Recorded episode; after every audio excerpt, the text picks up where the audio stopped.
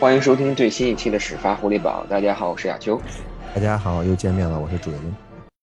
今天我们录节目这个时间很巧，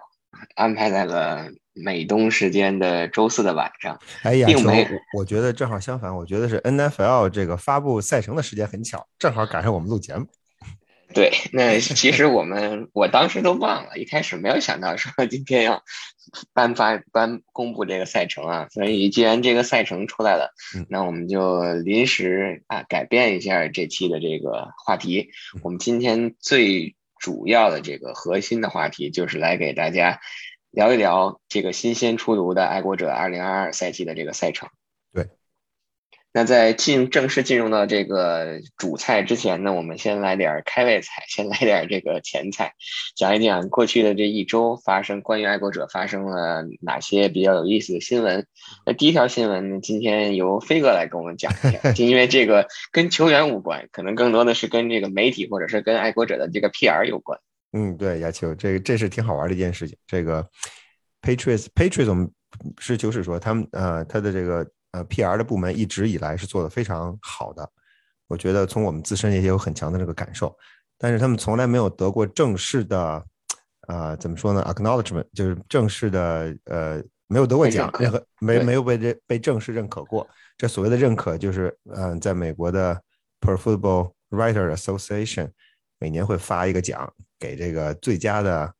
给这个最佳的公关部门，呃，Patriot 从来没得过，所以这个也挺奇怪的，说实话。然后呢，今年挺有意思。今年这周一的时候是 Nelson Aguilar 的记者发记者招待会，或者他的线上的一个一个会。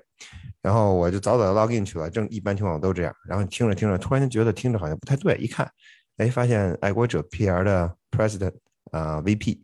Stacy James 坐到坐到这个 Zoom 前了。因为什么呢？是因为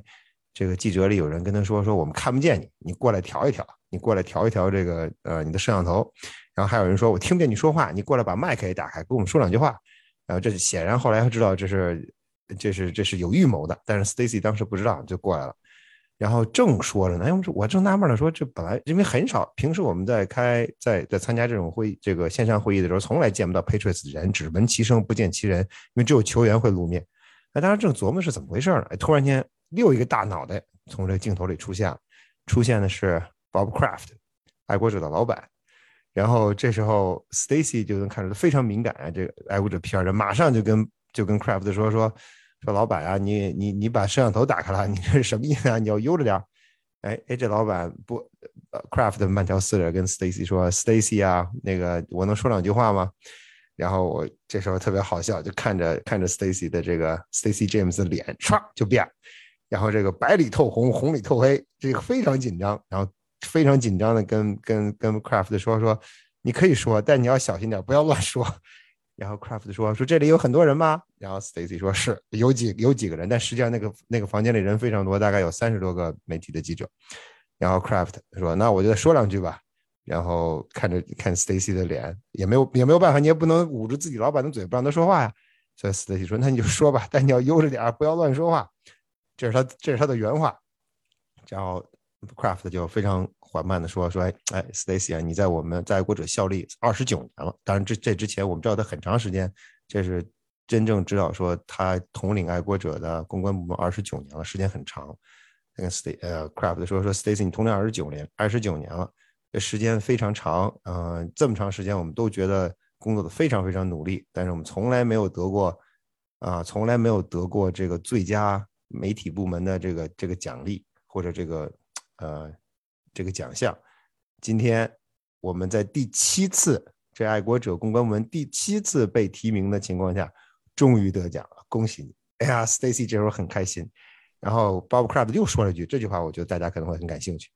Bob Kraft 说：“说第七次提名获奖，这是一个很好的兆头。什么兆头呢？因为新英格兰爱国者也在向自己的第七次进行着努力。”好，故事讲完了。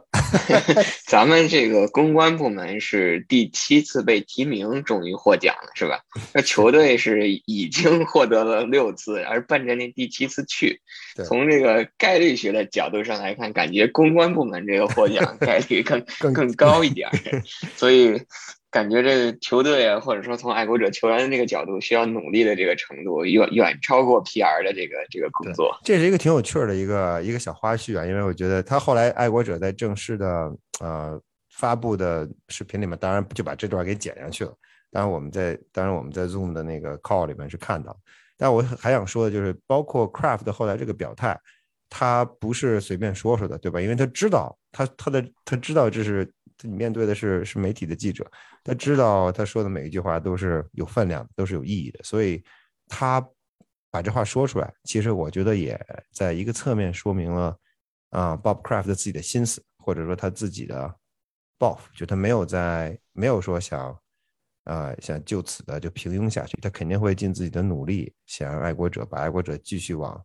自己的目标那个区域推进，所以。呃，我们希望他们二零二二赛季能给我们带来一些啊精彩的比赛，还有同时带来一些啊怎么说呢惊喜吧。好的，那我们在聊完了爱国者的这个 PR 的这个趋势以后呢，再来聊一聊前爱国者的一名球员啊，这是目前 海盗的四分卫 Tom Brady。Tom Brady 这周呢宣宣布加入了这个在他。退役之后，当然他现在还没有退役，在将在他退役之后加盟福克斯 Fox 电视台，然后做这个应该是做这个解说员，然后签下的是一份十年价值三点七五亿美元的这个合同，然后大家就会去上网上去搜了一下，这是 Tom Brady 打了二十二个赛季了，到目前为止职业生涯二十二载。总共加起来挣的钱都没有这一份合同挣的钱多，然后大家也说，就是其实从我的感觉啊，就是在你还没有退役的时候就已经签下了，你就找到了你下一个工作，让我不免的会去觉得他这个赛季到底是一个一个什么样的心态去打这个赛季。这这玩意儿，这个退路已经找好了，对吧？实在不行，我半途而废也没有关系。对，现在你看越来越多的这个球员在退役以后，尤其是这个四分卫，比如说我们经常说这个肉莫老师 Tony Romo 是 CBS 的这个解说，然后朱 Brace 老朱上个赛季签约了这个 NBC，然后曼宁兄弟搞了自己的那个曼宁 Show，尤其是周一晚上，然后如果你去看那个 ESPN 的话，还挺有意思，经常他们会去分享一些赛场外或者说是他们这个。球员圈子内的一些事儿，然后不知道到时候如果 Tom Brady 真的退役以后，他上这个节目究竟能给大家带来一些什么样的不一样的这种话题或者是内幕吧？嗯，说到 Brady 的这个，我其实有两个啊，怎么说呢？有有有几个一几个想法，嗯，这不是什么很成熟的想法，就是瞬间蹦到我脑子里的想法。就是第一个是，呃，他这钱挣的确实不少，我觉得十年三亿七千五百万，恐怕。可能没查啊，但我觉得恐怕也是转播史上第一大合同了。如果如果不出意外的话，然后第二呢，其实他签的是 Fox，他签的 Fox，呃，不，我们不说他的政治立场，不说他个人的政治立场，我们就说他这个他签了 Fox 之后，就意味着他肯定会 cover 的是 NFC 那边，主要 cover NFC 那边的那边的球队的比赛，也就是说他还有很很大的机会去继续 cover 他的 Tampa Bay Buccaneers，但是他 cover Patriots 的。呃，次数恐怕不会很多，不知道他这是不是有意而为之。当然，另外一方面是因为 CBS 已经有了 Tony Romo，肯定也没必要再去找这个 Number One 的这个 Commentator。然后同时，呃，因为 Fox 的 Joe Buck 走了，对吧？所以 Fox 缺了他的他的这个 Number One 的这，他没有 Number One。今年他们的转播能能转播成什么水平，我们还是。还心里边还心里还说不准呢，所以到时候再看一看。我估计跟这个也有一定关系，就是为什么 Fox 一掷千金把 Brady 先弄过来，至少在场面上，在气场上先不输给 CBS，也不输也不能输给 ESPN，对吧？你挖了我的墙角，我不能输给你。我估计跟这有关。但是回到 Brady 身上，我觉得我有两有几个问题，我其实没有没有想的特别清楚。第一个呢，就是他一直在说这时间时间时间，其实。其实你讲这个，他要做的其实不是我们看他不是那种真正就不是那个在在演播室里的那种嘉宾，对吧？他实际上我们至少从目前无论是呃 Wall Street Journal 还是还是 Fox 发布的公开信息，他是要跟人搭档去解说比赛，也就是说他是要 travel。他每他这个常规赛开始之后，包括季后赛，也许 Fox 的呃 Fox 会会未来打到未来去拿到超级碗，他可能都得去去转。因为我们知道这个这转播组他们不是真正的就是说，哎，这礼拜天比赛，我礼拜天到早上起来去跟我们看球一样，对吧？礼拜天去完事儿拍拍屁股走人，吃顿饭。他他们不是这样，他们得提前好几天去。第一，你要做好准备；第二，最重要的一点是，作为解说组，他要跟教练组双方的教练组还有球员要进行啊，要进行这个要进行 meeting，对吧？他们要要要要做这个 broadcast 的 meeting，你要你要知道这个球队有什么事儿。有些什么可能潜在技战术能够帮助你丰富你的解说？就这个 production meeting 其实是非常重要，他一定要参加这 production meeting。所以对于他来说，这实际上是一个很大的 commitment，肯定不如他作为球员上场比赛，因为你每天得训练，保持身体健康，什么这些肯定不如这些投入量大。但是你也需要 travel，每周日你写也不可能在家度过，周末你也不会在家，这会不会跟他啊？你想退役之后说，我可以尽尽情的享受家庭生活，呃，造成一种冲突，他老婆会不会不高兴？这个我们就不知道。这个其实是一点。第二个，或者说最后一个，我其实觉得有意思的是，Tom Brady 这个人实际上是不喜欢呃冲突的，不喜欢 confrontation。大家都记得他曾经推给球迷们推荐过一本书，或者说他自己信奉一本书，这本书叫《The Four Agreements》。我其实还看过，非常薄一本书，大概一百多页。啊，这本书讲就是，当你在面对各种各样的责难，当你在面对你自己的负面情绪的时候，你怎么能够把你的情绪调整回来，去积极的面对人生？啊，Brady 其实这么做的吧？我们看他过去的，就他整个的职业生涯，包括他可能在大学的大学的生涯也一样，也都是受到了很多的，呃，我们某种程度上说可以说不公正的待遇，对吧？你比如说，嗯，Deflategate，现在我们知道是子虚乌有的一件事情。然后包括他跟 Belichick 之间的争斗，最后他去了 Tampa。显然他在 Tampa 过得并不是，啊，他在他在 Tampa 过得其实其实很不错。他这些我觉得都跟他自己的呃人生的这个观点有关，就是他对自己他对这个负面负面情绪如何化解，他其实有自己一套。现在话又说回来，你当你做解说的时候，你恐怕就不得不面对一些，嗯。直接的，你可能不能不能面对一些直接的这个负面的意见，同时你也可能也不得不要给出一些负面的意见。当你需要批评场上球员，当你需要批评某些某些 play 或者是某些 decision 的时候，呃，作为 Tom Brady，你是不是敢说话？Tony Romo 之所以强，是因为他敢说话，他说的非常非常到点儿，他说的非常到位，他也敢他也敢张嘴。所以罗莫老师，呃，目前来看应该是美国橄榄球界跟 Jimmy Nance 一起是 number one。但 Brady，你能不能做到这点？他是你是不是这样一个性格？我觉得还是，呃，我目前来看，我觉得还是值得值得疑问的。他其实大家觉得 Tom Brady 高高在上，但是你看他的为人，看他平时待接人待物，他其实更喜欢的是怎么说？他更喜更习惯的是一个平缓平和的那种交流。所以他是能不能适应这个新角色，啊，有待观察。我觉得刚才飞哥说那第二点啊，他应该是想尽了一切办法，这个平时不在家，不用在家带孩子，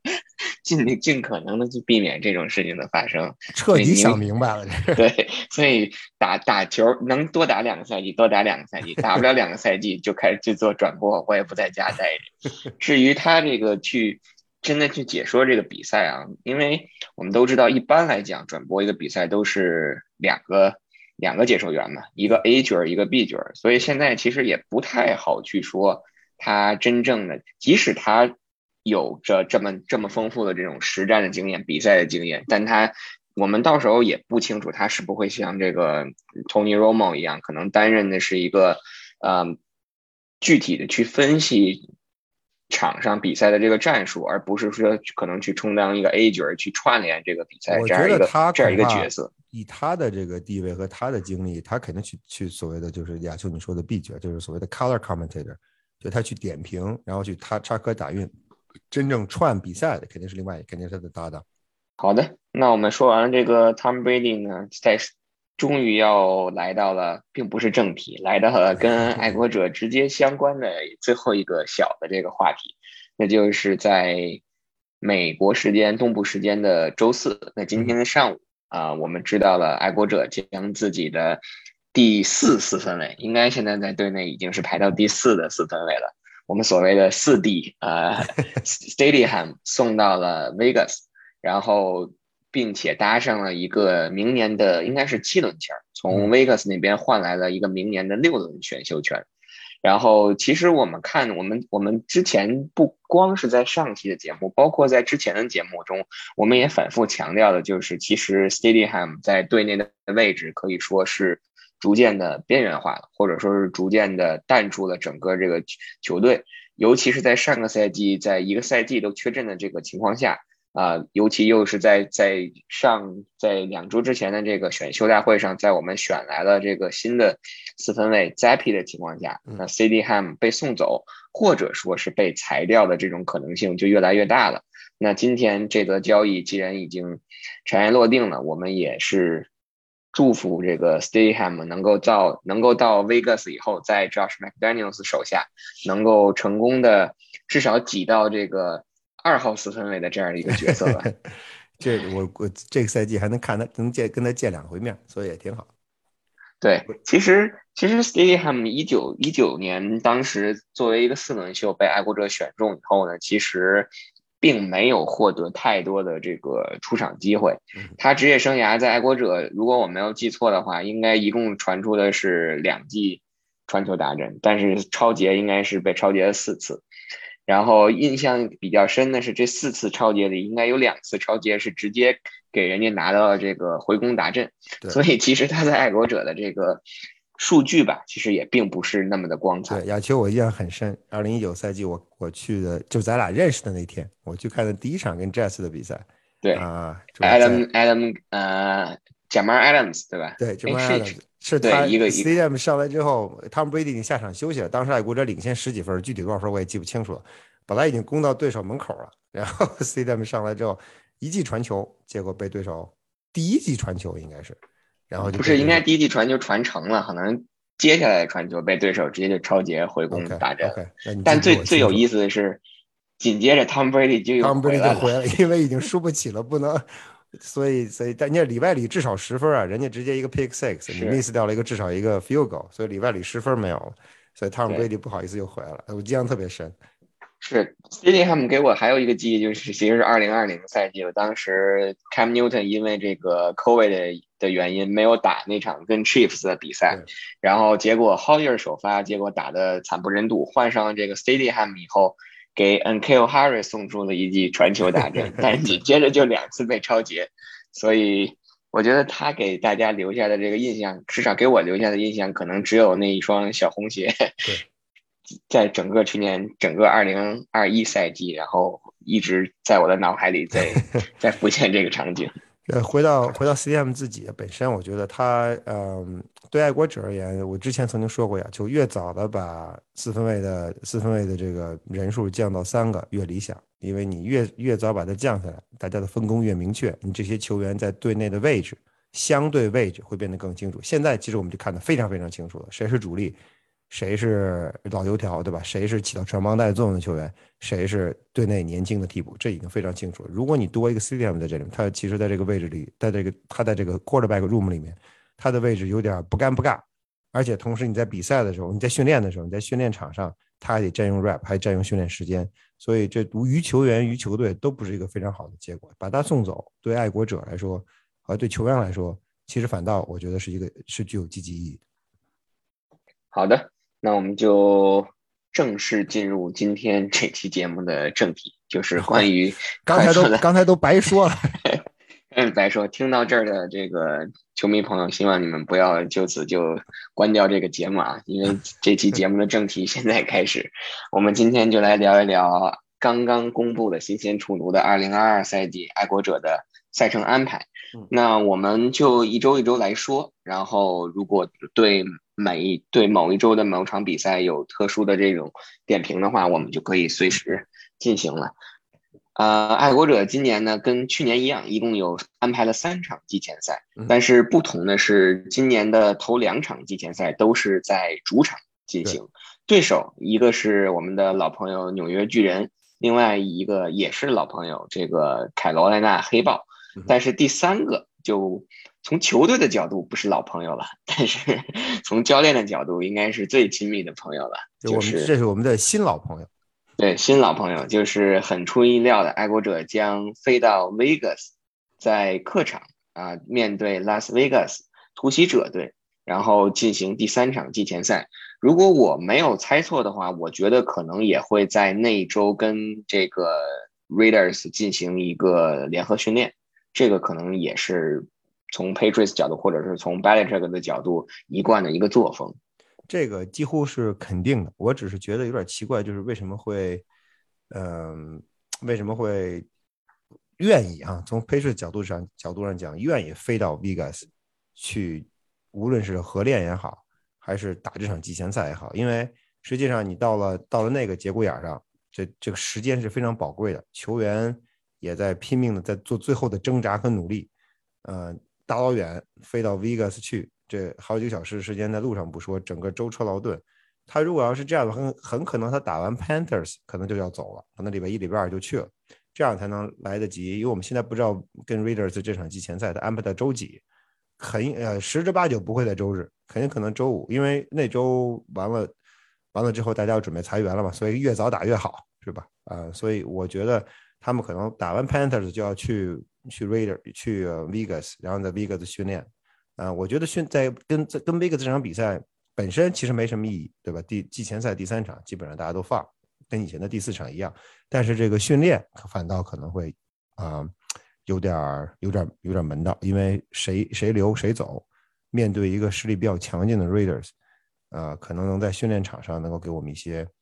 额外的想法。然后同时在主场的那两场比赛，我觉得就目前来看，可能跟 Panthers 或者跟 Giants 中间至少有一场比赛。得跟对手举行进行一下联合训练，因为你要应该还是战一次，我感觉战一次尤其对吧？尤其你从教练的角度考虑嘛，有周 Judge 在，所以这个这层关系可能还在啊。大家大家无论是是恨是爱，再在场上再过一次招数，总是没有什么坏处啊。所以这三场季前赛安排的安排的挺有意思，尤其跟 Raider 这场比赛，我实在是没有想到，没有想到他们会愿意不远万里跑到西边去跟人打一场比赛。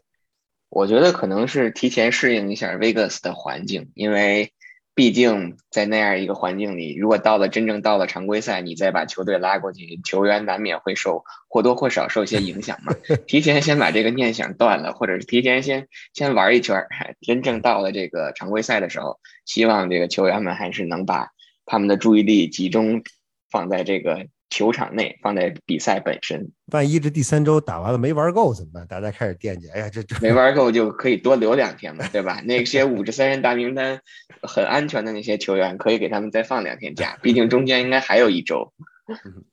好的，那我们就来接下来说完这个季前赛，就来进入到这个常规赛。常规赛呢，爱国者将在第一周在客场面对。迈阿密海豚，这个应该是爱国者从二零一六赛季以来第一次这个赛季的揭幕战，也就是我们所谓的第一场第一场比赛，并不是在主场进行，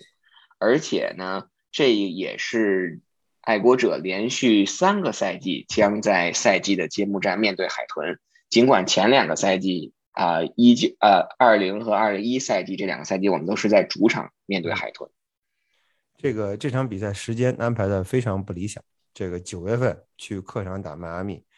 啊，得热死谁？这个这是毫无疑问。我觉得这些球员，因为这个热呀，这个东西，我觉得你怎么你也不可能模拟出来，对吧？你不可能把球员放到放到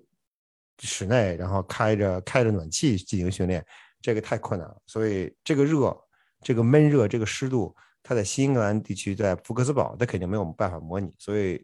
这九月十一号这场比赛到客场去跟迈阿密打，嗯，至少对球员的体力来说是个考验。我印象特别深，大家不知道是不是记得一九赛季，嗯，这应该是安东尼奥·布朗加盟爱国者之后的第一场比赛，Patriots 在客场打迈阿密，啊，砍瓜切菜般把对手打了个多少比多少，我已经记不清楚了。这个这打得非常潇洒，然后在打得很潇洒到下半场第三节第四节的时候，就 Brady 坐在场边，啊，Gronk 坐在场边，然后那些球员们都坐在场边，镜头一扫。每个人都就这个表情严肃，Brady 整个这个这个面部非常扭曲，我印象特别深。他们回来之后，啊，记者就问，就是下来之后，记者就问 Brady 说：“这个，呃，你你赢了那么多球，对吧？然后 Antonio Brown 还有一 touchdown，你为什么不高兴呢？”Brady 说：“我不是不高兴，我是热。”这场他说这场比赛是我职业生涯以来打的最热的一场比赛，实在是太热了。我在第三节获胜之后，呃稳胜之后，我最想干的事情就回到室内吹空调，赶紧回来。他有这样的想法，那可见迈阿密九月份的天气会有多难熬。对 Patriots 而言，而且要相信 Patriots 这场比赛肯定还得穿深色比赛服，所以祝他们好运嘛。但是唯一的一个好处是什么？就是迈阿密海豚新教练，新的一群新的 receiver，呃，往往这种情况下，他的他前几场比赛可能都不会发挥的特别理想，对吧？Terry Hill，啊，这是他的第一场代表阿米的正式比赛，啊，所以希望吧，希望爱国者能够打个对手个措手不及。而且同时，爱国者队内的那些，呃，二年级的那，就是第二年的那些老将们，他们是不是能够在比赛当中，在用这场比赛来为自己证明，其实也很值得关键。所以，呃，时间上不太不太合理，但是从这顺序来说，最先打败阿米其实不是什么坏事。那接打完了妈咪以后呢，第二周爱国者还将继续客场作战，他们将前往客场挑战匹兹堡钢人。其实这个开，我们可以看到开局两周背靠背的这个客场呢，也是自从二零一四赛季以来，爱国者第一次面对开局两连客的这样一个局面。然后当时二零一四赛季的时候，我们开局两连客是取得了一胜一负的这样一个战绩。如果再往前追溯的话，上一次开局两连客，那就要追溯到二零零三赛季了。当时也是一个一胜一负的，哎，这个零三零四零三一四这两年都比较吉利啊。对呀，所以 今今天的赛程出来了以后，很多人都在说有点像一四赛季的这个赛程，啊，不免又引发了一一些遐想。我觉得亚秋 Steelers 其实其实跟迈阿密一样，对爱国者而言，其实也是一件也是个好事儿，在这个在这个时间点上面对 Steelers，因为。他们新新秀四分卫，无论他是不是新秀四分卫，也可能他会他在未来几个月里会点什么其他的动作啊。无论怎么样，对于皮斯皮斯堡来说，他实际上今年的进攻组，今年的呃场上的核心会变，所以你在如果你对付这种球队，早早的去打啊，未必是件坏事，至少对你对你自己来说不是一件坏事。呃，不是说爱国者就肯定能够获胜，只能说它相对而言会占据。会相对比他晚碰 Steelers 跟 Dolphins 会占据一定的优势。那接下来第三周呢？爱国者终于可以回到自己的主主场，回到狐狸堡，在吉列体育场迎战巴尔的摩乌鸦。那很有意思的一点呢是，乌鸦是这场比赛是乌鸦第一次作为这个爱国者在主场的揭幕战面对的这个对手。然后我们都知道，上一次爱国者在主场。面对乌鸦的时候是那个凄风冷雨夜，我们基本上完全看不，基本从我们角度都看不到场上发生了什么。可想而知，那场比赛其实天气对整个比赛的这个走势的影响有有多么的严重。那希望这场比赛能够有一个非常良好的一个环境，能够让给双方一个怎么说，应该说是给双方一个真正的去展展现自己技战术水平的这样的一一次机会。嗯，有意思的是，我觉得这场比赛我居然还安排在中午一点。这这这场比赛怎么着也应该算是一个小小小的焦点战吧？结果还放在一点，而不是放在下午下午的第二场晚场比赛打。而且转播电视台是 Fox，并不是 CBS，这也很有意思。那接下来呢？爱国者在在这个第三周主场迎迎战完巴尔的摩乌鸦以后呢，第四周。他们将前往蓝堡挑战绿湾包装工。亚秋，你稍等一下，我先看看飞机票。好的，我们基本上是不是已经确定了说一定会去这场比赛吗？因为我我觉得 十月份的蓝宝它不是那种 极端天气需要我们去去体验一下的那那种场景啊。不过不过，我觉得这个咱们如果今年选一场客场的话，应该要我要我选的话，我会选择这一场。你是选蓝宝还是选 Vegas？我们可以一会儿再来聊一聊这个话题。我我我选 Packers，亚秋你先说，我去，我再把再把酒店看一眼。好的，这场比赛其实从我们的角度，并不是说想真，这并不是说这场比赛从技战术的角度，爱国者跟这个包装工有多么的值得关注，因为这已经不像上一次当时龙哥带领的这个包装工来到吉列体育场，我们可以看到 Brady 跟呃 Aaron Rodgers 的这种世纪之战。现在对于绿湾包装工来讲，这个赛季他们可能他们的头号外接手 Devante Adams 也走了，然后从我们这个角度而讲，Tom Brady 也不在了，是 Mac Jones 在带领着这支全新的爱国者去去面对这样的一一支包装工。但是其实从我个人的角度而言，去看这场比赛，可能更多的是希望能够到我们一直所谓的这个蓝宝去去朝圣一下，去见证一下那那个球场，感受一下。那当地的那种球迷的氛围，我觉得应该来说可能会比去去年或者说比上个赛季我们去 Buffalo 去看这个比尔的那场客场比赛会，我我心中可能对他的期待值会更高一些。毫无疑问的呀，球，我觉得就跟啊就跟所有的球迷都会觉得都会你在自你自己的心中都有一个圣地一样，对吧？我觉得对大多数呃美式橄榄球的球迷而言，嗯，绿湾蓝宝。嗯，这应该是独一无二的地方啊！包括 Packers，尽管我们 cover Patriots，但是从我从我自己来说，呃，我也是 Packers 的球迷，我也我也我也非常关注这支球队，因为他们特殊的属性和他们独特非常厚重的历史，所以四年一遇嘛，呃，既然碰上了，而且这次又在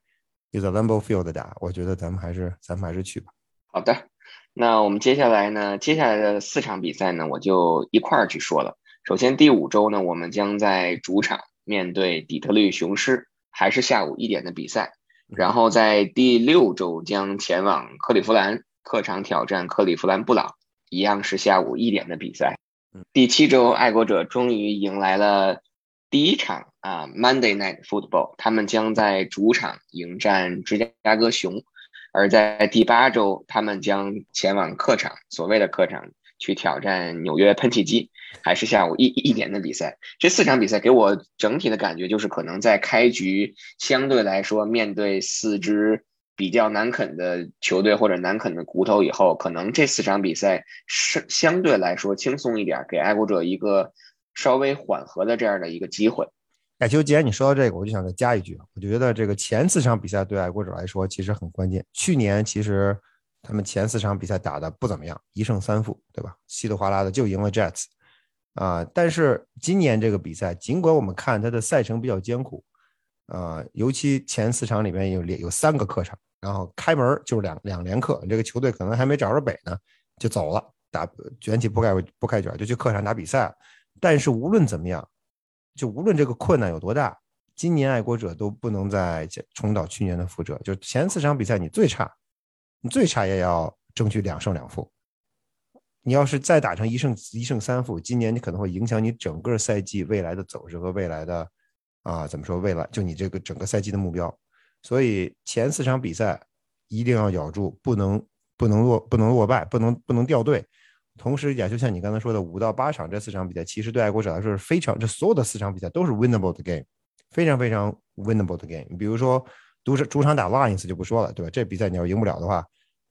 咱们就不用再去了。然后除然后跟 Browns，我们我们现在还不太清楚他们的 quarterback 会是谁，对吧？那个 Watson 的上 Watson 他自己，他如果被禁赛，根据 NFL 正常的处理措施的，这他他的他的这个行为相对而言比较恶劣，那你是不是也会给他禁赛六场？如果你要是禁赛六场，这场比赛刚好是。没数错吧？第六场，一二三四五，没错，刚好六场，所以轮不着他。所以对爱国者而言，如果不是对上沃森，那对于你来说，哎，很好的机会。就算他是，就算他 quarterback 是的上沃森，那他实际上他这名四分卫跟球队还没有经过特别多的实战的磨合，所以仍然是对于你来说是一个有利的一个啊一个趋势。然后对于主场打 Chicago，那那也是一个你你作为这个两支两个 rookie 或者其实不是不是 rookie 了，二年级新秀的比赛。我觉得麦克詹姆斯肯定在在经验上和在和在表现上和你球队的实力上，我个人认为仍然比芝加哥要强，所以这也是 winnable 比赛啊。跟客场跟 Jazz 就不说了，对吧？Jazz 这这无论他今年选秀选的多么好，他他毕竟还是 Jazz，在他在他证明他自己不是之前的 Jazz 之前，我们仍然认为认为他是以前的 Jazz。所以在所以这个五到八场前八轮前八场比赛过后，我觉得爱国者至少到。就至胜率至少在百分之五十以上，呃，越往前冲越好，这样才能会才才能会为自己后半段的冲刺打下基础。那第九周呢，爱国者将在主场迎战印第安纳小马。这场比赛其实从我的个人的角度而言，也是这个赛季比较期待的一场比赛，因为 Gilmore 会回来了。而且如果今年真的 Locker Room 开放的话，那我。那场比赛赛后可能会选择去到客队的这个 更衣室。我就看出来，连你这么浓眉大眼的家伙啊！所以呢，我觉得啊，前九场比赛说完，爱国者就将会迎来今年自己的这个 bye week。今年的这个 bye week 相比较去年而而言呢，提前了四周。因为去年我们印象很清楚，去年爱国者的 bye week 要到第十四周，而今年爱国者的这个 bye week 呢，将在第十周就到来。其实正好是非常非常的合理。对，正好是在十八周，我们可以说是中段的这个位置，给爱国者一个调整的机会。在打完九场比赛以后，所以如果今年爱国者在 bye week 回来以后，还有像去年那样拉胯的表现，就不能再说因为 bye week 很晚。再把这个当做一个一个借口了，没错呀，就这个，而且第十周我们可以看到一个在前后，呃，我发微博的时候提到，那前后的两周都是主场，就意味着爱国者要在在家方在自己的家里边歇三周半，你三周半的时间，接近一个月的时间你不用 travel，你之前打完 Jazz 之后，Jazz 其实也当天就回来了，对吧？等于十一月六号你就肯定就肯定回家了，然后你下次再 travel 就准备 Thanksgiving 这场比赛。所以这这有接近一个月的时间，三个礼拜多的时间，你不用走，这对到了中盘蓄力恢复是非常非常重要的。所以，我我对这个 by week 非常满满意，同时对一前一后的这两场比赛的安排都是主场也非常满意。对的，那 bye week 回来呢，第十一周爱国者就像刚才飞哥说，将继续在主场迎战纽约喷气机，这场比赛我们就快速带过了。而第十二周。啊，今年 NFL 联盟给爱国者安排了一场感恩节大战，而且安排的是感恩节大战里的最后一场，也就是晚场的那场比赛。爱国者上一次打这个感恩节的比赛，应该那是二零一二赛季的时候，对吧？方宝那场球了哈。对，巴方宝那场球，Max Sanchez。如果大家没有看过这场比赛的话，可以去看一下这当时的这个球，非常的有意思。那。时隔应该是十年之后，爱国者再一次迎来了这个感恩节的比赛。很对于我们来讲，从我们当然球员要打这场比赛不可避免的，你不能在感恩节可能跟家人去团聚，或者说是庆祝这样一个节日。对。但是其实从我们的角度来讲，出于私心，我们其实是并不希望爱国者把感恩节的这场比赛放到主场。所以，当看到这个赛程了以后，我们其实还是很开心的。没错，而且尤其你要是晚场的主场，这这日子怎么过了？没法过了。而且，其实就算是打客场，这晚饭怎么吃？你说这火鸡怎么吃？这都是这都是比较比较 tricky 的问题。所以，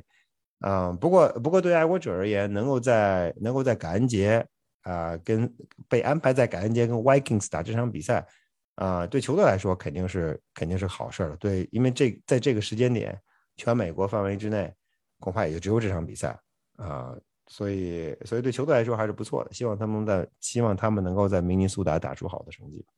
那在结束了这个感恩节大战以后呢，爱国者将连续迎来三个夜场的比赛。其实，如果算上跟维京人的这场感恩节大战，爱国者将连续有四个夜场的比赛。这个我觉得可能创造了个什么什么记录，我觉得肯定对，应该是记录。而且不 仅是 Patriots 的记录，我估计在 NFL 可能都是个什么记录？是第十三周呢？爱国者将在主场啊迎来 Buffalo Bills，这是一场周四夜赛。然后紧接着在下一周，爱国者将迎来的是周一夜赛，他们将前往西海岸挑做客挑战亚利桑那红雀。打完红雀以后呢，我相信爱国者应该就驻留在西海岸了，因为在接下来的那一周，他们将在客场挑战拉斯维加斯突袭者队，这也是一场夜赛，而且是一场周日夜赛。所以，因为因为大家都知道，从东部飞到西海岸，可能啊飞机就大概要六个小时，再算上这个三个小时的时差。哎，其实我觉得这说的是对，他们肯定不会回来，这个回来就就真是自己折腾自己了。而且他跟啊，我觉得他很有可能会留在亚利桑那打完比赛就去之前，你就留在你就住在那儿了嘛。然后打完比赛，你可以继续留在那儿，省得你再搬到另外一个地方。然后等到快跟 Vegas 打比赛之前，再再搬到 Vegas 再进行比赛。所以这个是爱国者过去几个赛季一直以来，只要有 back to back 的这种西海岸的比赛，他都是这么做。那爱国者在打完了这两场西海岸的客场比赛以后呢，他们将会在圣诞节的，应该是在平安夜啊，在主场迎战辛辛那提猛虎队的比赛，这是一场下午一点的比赛。就像我们之前说的啊，其实这场比赛我们更多的看一看到时候能不能跟我们的老朋友 见一见一面。如果如果如果他还继续留在这个 Bengals 的话，非常期待。是，那最后两场比赛呢？爱国者就将会面对啊。过去几个赛季其实也一样，最后的两场比赛或者三场比赛，其实爱国者都会面对的是同分区，也就是美东分区的内战。他们先会在一月一号，也就是第十七周，在主场迎来迈阿密海豚，随后呢，在最后一周将会前往客场挑战 Buffalo Bills。对啊，秋，其实你要看一下这个赛程，爱国者的赛程明显在最后的这几场比赛里边难度一下子就上去了。在 Bye Week 回来打完 Jazz 之后，Vikings、B 呃主场 Bills、客场 Cardinals、客场 Raiders、主场 Bengals、主场 Dolphins、客场 Bills，这个想想都头疼。除非有哪某支球队在在真这赛季开始之后啊，在中程掉链子，然后彻底就摆烂不玩了，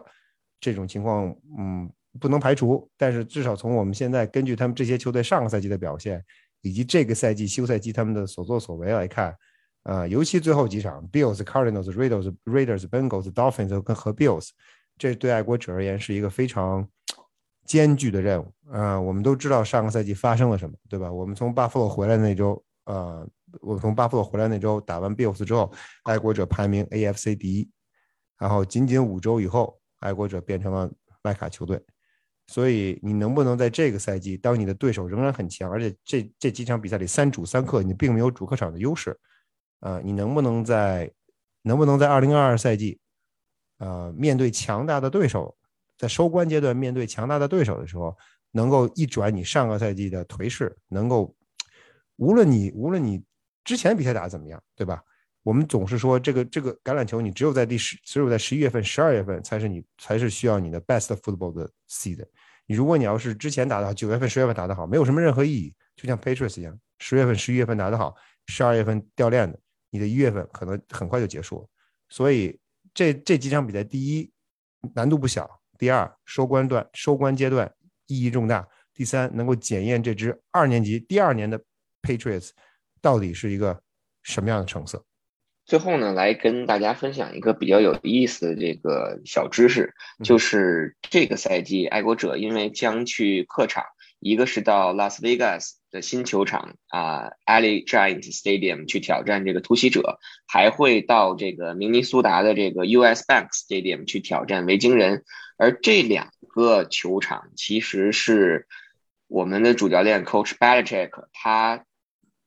唯二没有去比赛过、唯二没有去率队去征战过的这个客场。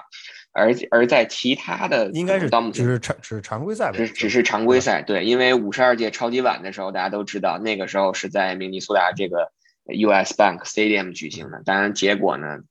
并不是很理想，或者是就不是就就不是很就不好。所以其实可能给大家带来的是一个并不美好的这样一个回忆。但是如果从常规赛的这个角度而言，这两个球场将是 Belichick 执教生涯当中唯二没有。去过的球场，这个可能是也是一个比较有意思的一个一个话题。希望希望 Bill 能够在这个赛季结束之后，呃，抹去自己的这个遗憾，他能够把自己呃取得过胜利球场的数目数目从五十个增加到五十二。好的，那我们再给大家比较详细的一周一周的给过了一下二零二二赛季爱国者的这个赛程安排以后呢。其实给大家再来做一个快速的总结。首先，今年一共十七场的这个比赛，我们可以看出一共有五场的夜赛。对，然后剩下的这个十二场比赛当中，其实有十一场都安排在了下午一点开球。对，其实对作为对一个在东海呃大本营驻扎在东海岸的球队，其实一点开球还是一个比较理想的这样一个比赛的时间。是的。另外呢，就是我们通过刚才的分析，我们也可以看出，其实从整个赛程的角度，我们可能是一个难易难这样的一个过程。而且今年的 By Week 是在中，正好是在赛程的中段，在第十周，所以也会给爱国者一个比较充足的一个时间来调整自己的状态。啊，就我接一下你刚才的话茬儿，就是你提到了两点，第一个是五五场夜赛，第二个是大部分比赛时间都安排在了一点。我觉得这说明了一个问题，就是这从媒体的角度讲，因为他们在安排 NFL NFL 在安排这个比赛时间的时候，他是要根据，呃，肯定要是跟各各个媒体打打啊打招呼的。时间的安排是哪个哪个 network pick up 那场比赛，他们大家都是协商好的。呃，第一，我觉得从媒体从普遍的媒体的看，媒媒体的感觉来看，认为 Patriots 不是一支强队，对吧？否则的话，你就不会有那么多场比赛的时间都安排在一点，至少你会有若干场比赛的时间安排到下午四点。然后同时，另外一点呢，我们可以看到，就是大家又认为 Patriots 不是一支太弱的球队，所以我们可以看到，呃，这个在在在。五场全国的比赛里边，只有一场 Sunday Night Football，对吧？只有一场 Sunday Night Football 是跟 Readers。这场比赛到底是比赛本身重要，还是幕后的那些花絮和幕后的故事重要？这就跟去年 Tampa Bay 和跟 Patriots 那种比赛的意思是很相很相近。其他的比赛我们可以看到，呃，Monday Night Football 两场，然后一场是 Thanksgiving，Thanksgiving 这场比赛可能没有几支球队愿意打，咱们赶鸭子上架，咱们就去了。然后剩一场仍然也是 Thursday Night Football，所以，嗯，从从这些 network 的角度来看，我觉得他们并不认为 Patriots 是顶尖的强队，因为你看到 Sunday Night Football 谁上的多，谁百分之百是强队。比如说，你可以看看 Green Bay，我觉得 Green Bay 至少有三场，Tampa 可能也有三场。这场这些比赛，Kansas City 肯定也不少。所以我觉得只有只有谁上上 Sunday Night 的比赛的多，才能说明媒体对你更加重视。然后同时，呃。呃，媒体对爱国者也不敢轻视，对吧？因为毕竟 Belichick 还在，所以这个赛季打完，到底他们能到底谁对谁错？哎，这个是很有意思的一件事情。我们看看他们，看看到最后会是一个什么样的表现。好的，那我们今天的这期节目呢，基本上就到这里，给大家过了一下2022赛季爱国者具体的一个赛程，然后快速的说两句，接下来啊，在美国时间的周五到周日，爱国者将会举行三天的。新秀的迷你训练营，所有今年被选中的新秀呢，都会来参加这个这个训练营。而在下周，爱国者的这个 OTA 应该是会在五月二十三号正式开始。但是，就像我们之前说的啊，第一次对于媒体公开开放的训练营可能要到五月二十六号，所以我们在下期的节目当中会先对我们。整个对训练营有一个什么样的憧憬，会做一个大体的分析，然后我们会根据时间安排去，如果有可能的话，我们去看一下爱国者的这个公开的训练营，再给大家带来最新的这个球队的信息。非常期待这个能够看到他们训练，就确确确确实实、真真切切的感到赛季即将开始了。好的。那我们今天的节目就到这里，非常感谢大家的收听，我们下期再见。谢谢大家，下期再见。